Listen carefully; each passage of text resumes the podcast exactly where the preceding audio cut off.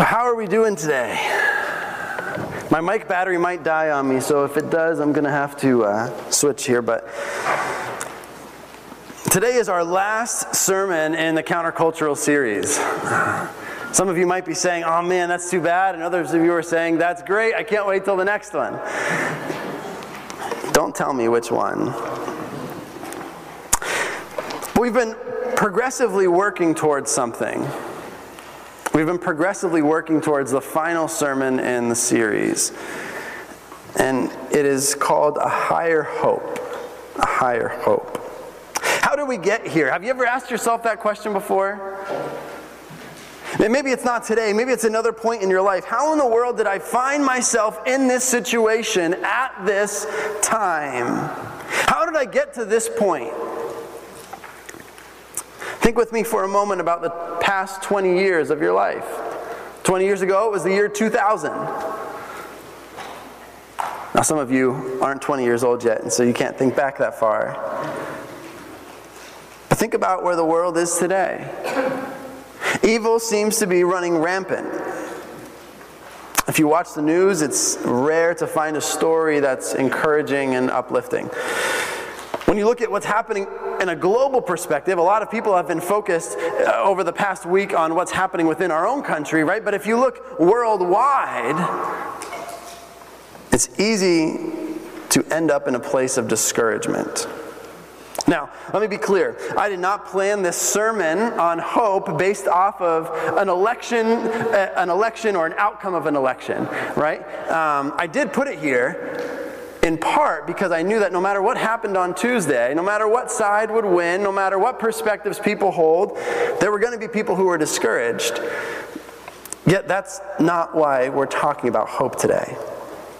We started about talking about being a light into the world and how, how we should interact with our world. Then we looked at a whole bunch of different cultural issues. If you missed them, you can go back and, and check on our YouTube page. Last week we spoke about persecution and the difficulties that come in life, and today we talk about a higher hope. We close this series with hope for a reason because as believers, we're to live a life that's filled with hope. It doesn't mean that things are always going to work out the way that you want them to work out, or your plans are always going to come to fruition, or things are always going to be easy, but there's a higher hope that we have in our lives. John 16 33, this is Jesus speaking. You've heard me say it so many times. One of the most famous verses in the Bible. He says this I have said these things to you that in me you may have peace. In the world, you will have tribulation. But take heart, I have overcome the world. To guarantee that you're going to have trouble in your life. The life's not always going to be the way that you hope, the way that you plan, or the way that you expect it to be. There's going to be difficulties that come in life, things that are un- you're unprepared for. Some people believe that Jesus, following Jesus means that you won't have difficulty in your life, or everything's going to be easier, everything's going to work out. And while everything will work out in the end, it doesn't mean that's going to fall into what you think working out means for right now. See, Jesus says that trial and sorrow, that's part of the Christian life. It's guaranteed in the Christian life. Today we're going to go, and our, our, main passage is going to be from a book, uh, a small book in the Bible called Lamentations. Lamentations. If you've never heard of it before, it's because you probably flipped through your Bible too fast, right? Open to Lamentations chapter 3. It's a short, short book. It's a heavy book, but it's an important book while you're flipping, let me, let me give you a little bit of history in Lamentations. Um, tradition says it was written by the prophet Jeremiah. I believe it was written by Jeremiah. The book does not name its author, but if you're familiar with Jeremiah, he had warned the people of Judah over the destruction of Jerusalem.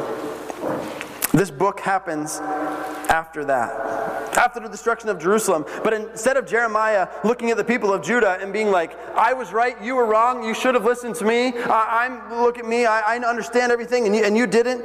Instead, this book is him lamenting over the state of where his people, of where his nation have come to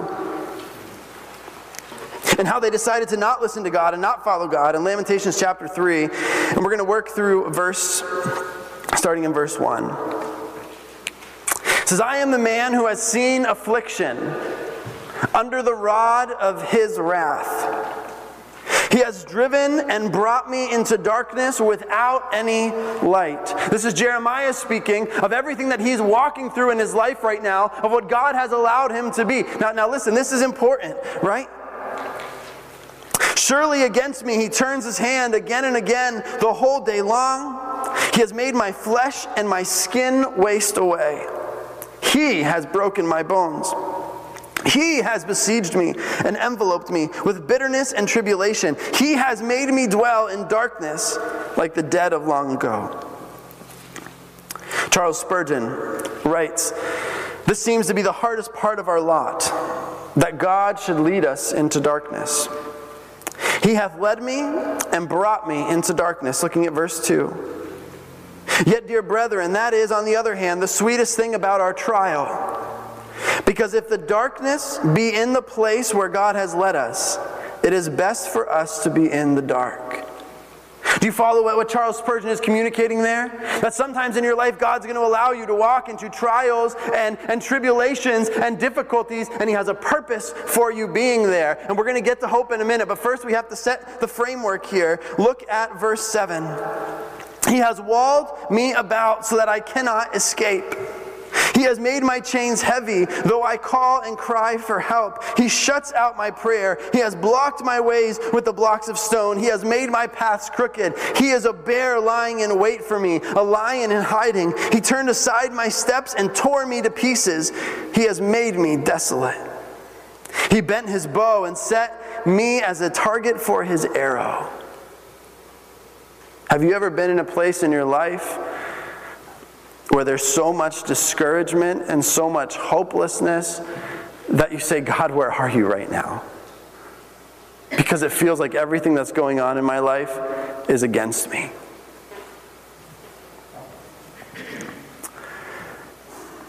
Verse 13 He drove into my kidneys the arrows of his quiver.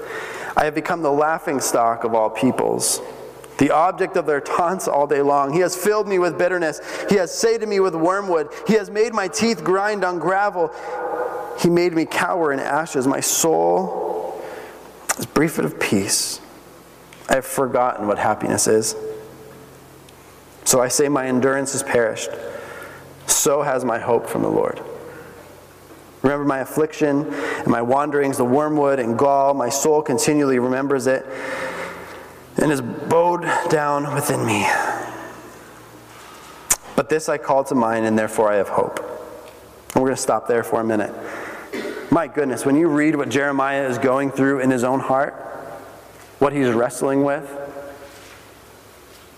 what he has just witnessed and been through, this is someone reporting of a war that they have just watched happen in front of their very eyes. This is one of the deepest valleys in life that you could find yourself. Yet, what we learn through the scriptures is that valleys in life are inevitable. Times of tribulation in life happen, trials come. See, valleys don't choose you based on your race or your political party or your favorite type of soda, they just come. Some valleys in life we place ourselves into. We turn away from God. We disobey what He has told us to do. The English Standard Version lists three, uh, ESV.org lists three reasons why Jerusalem fell. And they say this because of the people's sin, because they rejected what God had told them to do through the prophets, and their leaders led them in the wrong direction. This one didn't have to happen. There are two types of valleys that happen in life. One of the valleys is inevitable. One of the valleys that comes in life is because someone else has done something and it affects you. And some of you have been there before. Maybe it's something with a family member or a friend or a coworker. And you've been drug into it. Like Jeremiah is right now. Jeremiah and telling the people, listen, turn to God. Turn away from what you're doing and turn to God. And they didn't listen, and the destruction that comes, and he finds himself here not because of his own doing. And then there are valleys in life that we place ourselves into. But see, the people of Judah had ignored what God had told them. What they knew the Lord was telling them through Jeremiah. He did his part, he shared what needed to be shared, but the people didn't listen. It ended up in a terrible situation that he and Israel found themselves in. But this morning, I don't want to look at Judah. I, I, don't want to focus on Judah. I don't want to focus on the, the people of Judah not listening to Jeremiah. Today, I want to focus on Jeremiah. Because he did everything that was right. Yet he finds himself reporting and sharing and lamenting over something horrible. There are some valleys in our lives that happen even when we do the right thing. Jesus said again in John 16, I've said these things to you that me, you may have peace. In the world you will have tribulation, but take heart, I have overcome the world.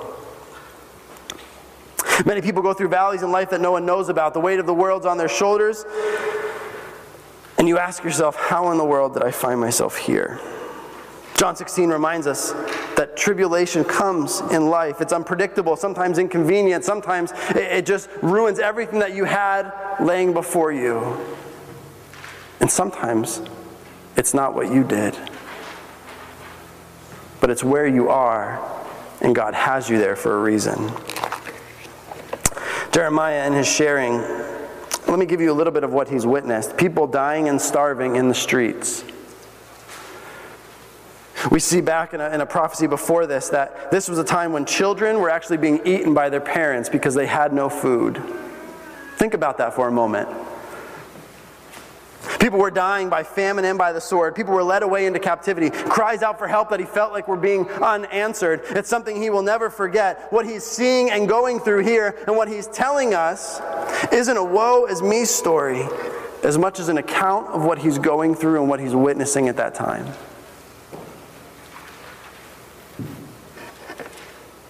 Question that we have to ask ourselves at times is why? Why does God allow us to go through valleys in life? Why does God allow us to go through difficult times? We don't always know the answer, but I don't think we always have to because we know a God who does. We serve a God who does. Last week we looked at persecution and how God works in the persecuted church in, terrible and horrible situations. For those who were here last night and watched the insanity of God, it was amazing to watch how God would take someone in such a horrible scenario and use them to change the lives of other people. There's a story in the movie The Insanity of God of a man in Russia who was put in prison for his faith. I don't want to ruin it for you. I, want you to, I want you to watch this movie. If you haven't seen it before, it is really worth it. You can go on something, I think it's called ChristianCinema.com, and you can rent it and watch it at home. Uh, we do have a couple copies here at the church as well if you'd like to borrow it. But this man stayed true to his faith on a regular basis. He was imprisoned for his faith, and, and every time he'd find a little piece of paper on the ground, he'd write down a Bible verse. He'd write down a song he would remember, and he'd put it up in the very top of his jail cell. And every morning, he would walk out and face the east. I have no idea where the east is, so I'm not even going to turn there and look silly this morning. He'd face the east and he'd begin to sing a song of praise. And what happened is the, the people that were around him, the prisoners that were also there, would shout at him, would scream at him. Think it was about 1,500 people that were within listening distance of where he was, and, and they would shout at him and scream at him and throw things at him. Yet he would continue to do it every day. The guards would come in and find the little piece of paper that he found on the ground with the Bible verse, and they'd beat him to a pulp. They'd take the paper away. And he did it again and again and again. And he got up day after day after day after day. At one point, they, they trying to break him, they brought a lady by. They faced her, her, her face to the other side so that, that he wouldn't know, but it was about the, she was about the same size as his wife. And they, the whole point of it was to try and break him of his faith. All they wanted him to do was to sign a little document that says, I renounce the Lord. And they, something about Western government, too. They later brought back a bag with a body in it to make him think that his wife had died. And he told them, You know what? I'm done. I'll sign your document. The guards left for the night and they came back in the morning and they gave him this, this document and they, they said, you, you need to time the sign. And his response was supernatural. He said, Get out of my jail cell. The Holy Spirit let me hear the voice of my wife last night. I know she's alive. Not only that, but I know she's doing spiritually well and that she's strong in the Lord. Get out of my jail cell. And he continued to, do, to write, and they continued to beat him until at one point, at one point they were done, and they were getting ready to execute him. They found more verses that were written, and they beat him again, and they said, We're going to take you out and beat you to death. And as they walk him out of his jail cell, all of the prisoners walk out of theirs. They raise their hands, and they sing the song that he's been singing for such a long time, facing the eastern sky. See, this man had no idea that these people that were screaming at him, throwing things at him, that their lives were being changed by the Holy Spirit. The guard looks at him and, and they say, Who are you? And he says, I'm a son of God. Why does God allow us to go through valleys and difficult things in life? Well, we can look at what James says in James chapter 1, verse 2 to 4. Count it all joy, my brothers, when you meet trials of various kinds, for you know that the testing of your faith produces steadfastness. And let steadfastness have its full effect, that you may be perfect, complete, lacking in nothing. That endurance has a chance to what? It has a chance to grow. The testing of our faith produces steadfastness, it produces endurance. Dr. Seuss, he had a book called The Lorax. And they made a movie out of it. And when Sarah and I were dating, we went, were we dating or were we married when we went to watch that? We were dating, I think. And we went to watch it. And there's a song at the end of it. And it goes, Let it grow, let it grow. Have you, have, has anybody seen that before? Good. Right? And I, let it grow. Let your faith grow. Let it blossom. But in order for that to happen, difficulty must come in your life. You don't move forward without resistance.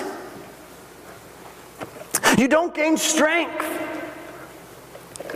without trials and difficulties. God, use this tribulation in my life to grow my faith. Use this pain that I'm going through right now to challenge me. 2 Corinthians 4 16 to 18 says this So we do not lose heart, though our outer self is wasting away, our inner self is being renewed day by day.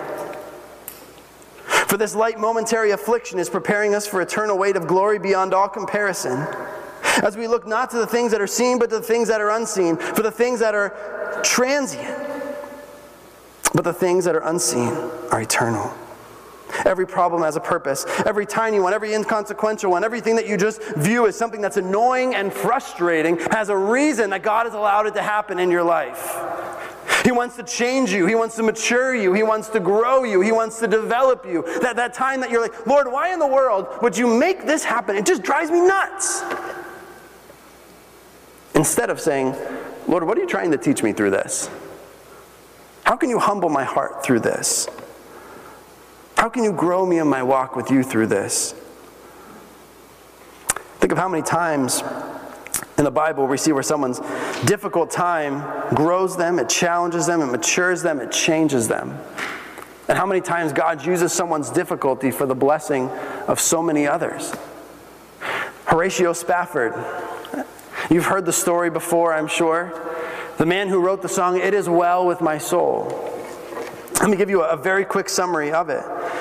He was a wealthy Chicago lawyer in a thriving legal practice. He had a beautiful home, a wife, four daughters, and a son. He was a devout Christian. He was a student of the scriptures. He had friends like D.L. Moody and other well known Christians of the day. But at the height of his financial and professional success, they suffered the tragic loss of their son, and shortly after that, the Great Chicago Fire destroyed almost every real estate investment that they had. In 1873, Spafford scheduled a boat trip to Europe in order to give his wife and daughters a much needed vacation and time to recover from the tragedy.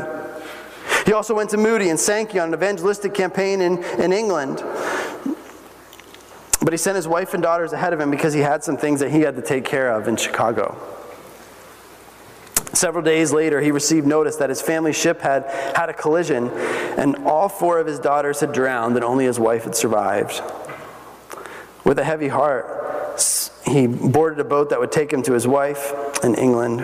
And it was on this trip that he penned the words When peace like a river attendeth my way, when sorrow like sea billows roll, whatever my lot thou hast taught me to say, it is well, it is well with my soul. God, take over my life.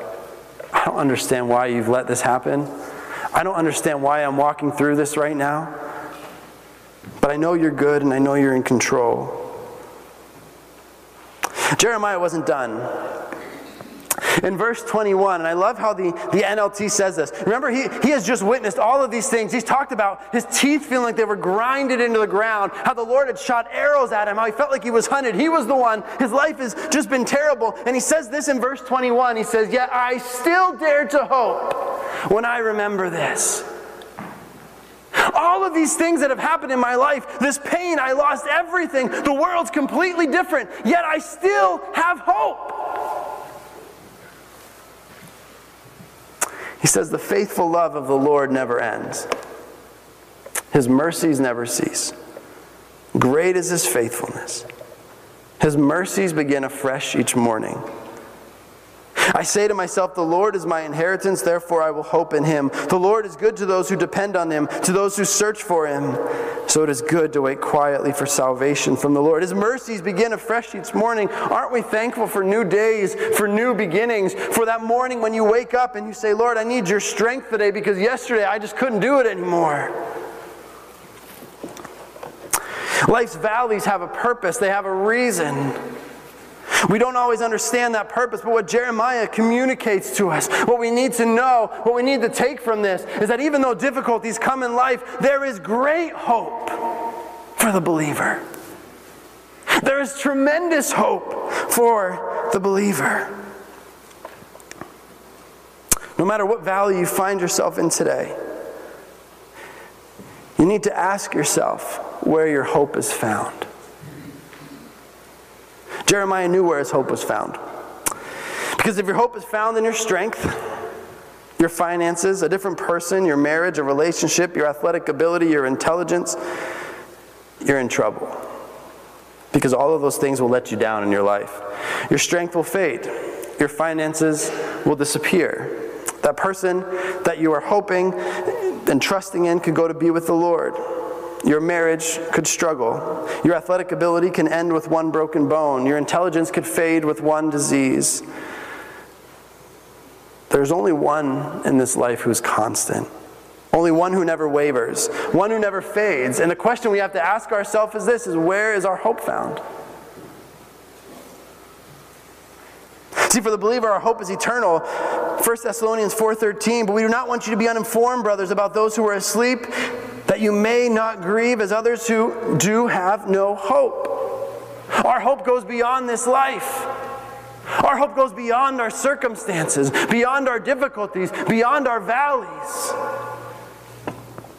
John 14, 1 to 3, let your hearts not be troubled. Believe in God, believe also in me. In my Father's house are many rooms.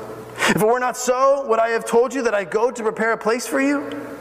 And if I go and prepare a place for you, I will come again and take you to myself that where I am, you may also be. What do we have hope in? See, if, your if your hope is in anything outside of God, man, you're going to be let down over and over and over again. It takes one crash of the stock market, it takes one accident, it takes one disease. Our hope has to be in the promises of God. Knowing that God is always faithful, He's always good, He's always righteous, that God's love and that nothing can separate you from God's love, right? Romans 8 38 and 39. For I'm sure that neither death nor life, nor angels, nor rulers, nor things present, nor things to come, nor powers, nor height, nor depth, nor anything else in all of creation will be able to separate us from the love of God. We have to remember the promises that God has given us in His Word. Through every valley, we say, God, you're good. I don't know why you're letting me be here, but instead of me complaining about it and having a bad attitude about it and saying, Woe is me, Lord, help me to have a, a mindset of saying, Lord, what do you want me to do in this? How do you want to teach me in this? How do you want me to grow in this? Because I'll tell you what, the woe is me Doesn't do anybody any good. Yeah, but when God puts you in a place of trial or tribulation, you have the opportunity to be a tremendous witness to all of those around you. We trust and we hope, knowing that Romans 8:28 is true. And we know that for those who love God, all things work together for the good of those who are called according to his purpose. I don't know what God has allowed you to go through in your life or what valley you find yourself in now. Maybe it has nothing to do with what you've done, or maybe you think it has nothing to do with what you've done. But I do know that God has a purpose in allowing you to be there. There's a reason for it. God doesn't make mistakes, He doesn't do anything by accident. Nothing just happens. God has a purpose, He has a plan. But I know that no matter how deep the chasm might feel like you're in, there's a God who can always pull you out when the time is right. Our hope goes beyond our circumstances because our hope is supernatural. Would you pray with me? Gracious God, we thank you for who you are.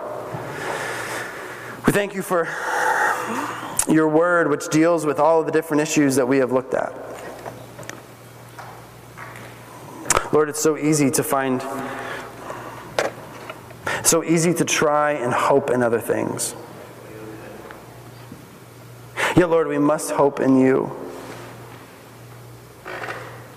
The one who's beyond all circumstances, above every situation. Your thoughts are higher than our thoughts. Your ways are higher than our ways. And Lord, we can't always tell why you've allowed us to be there. And even, even when we might think we know the reason, you're often doing something way greater than we could ever imagine.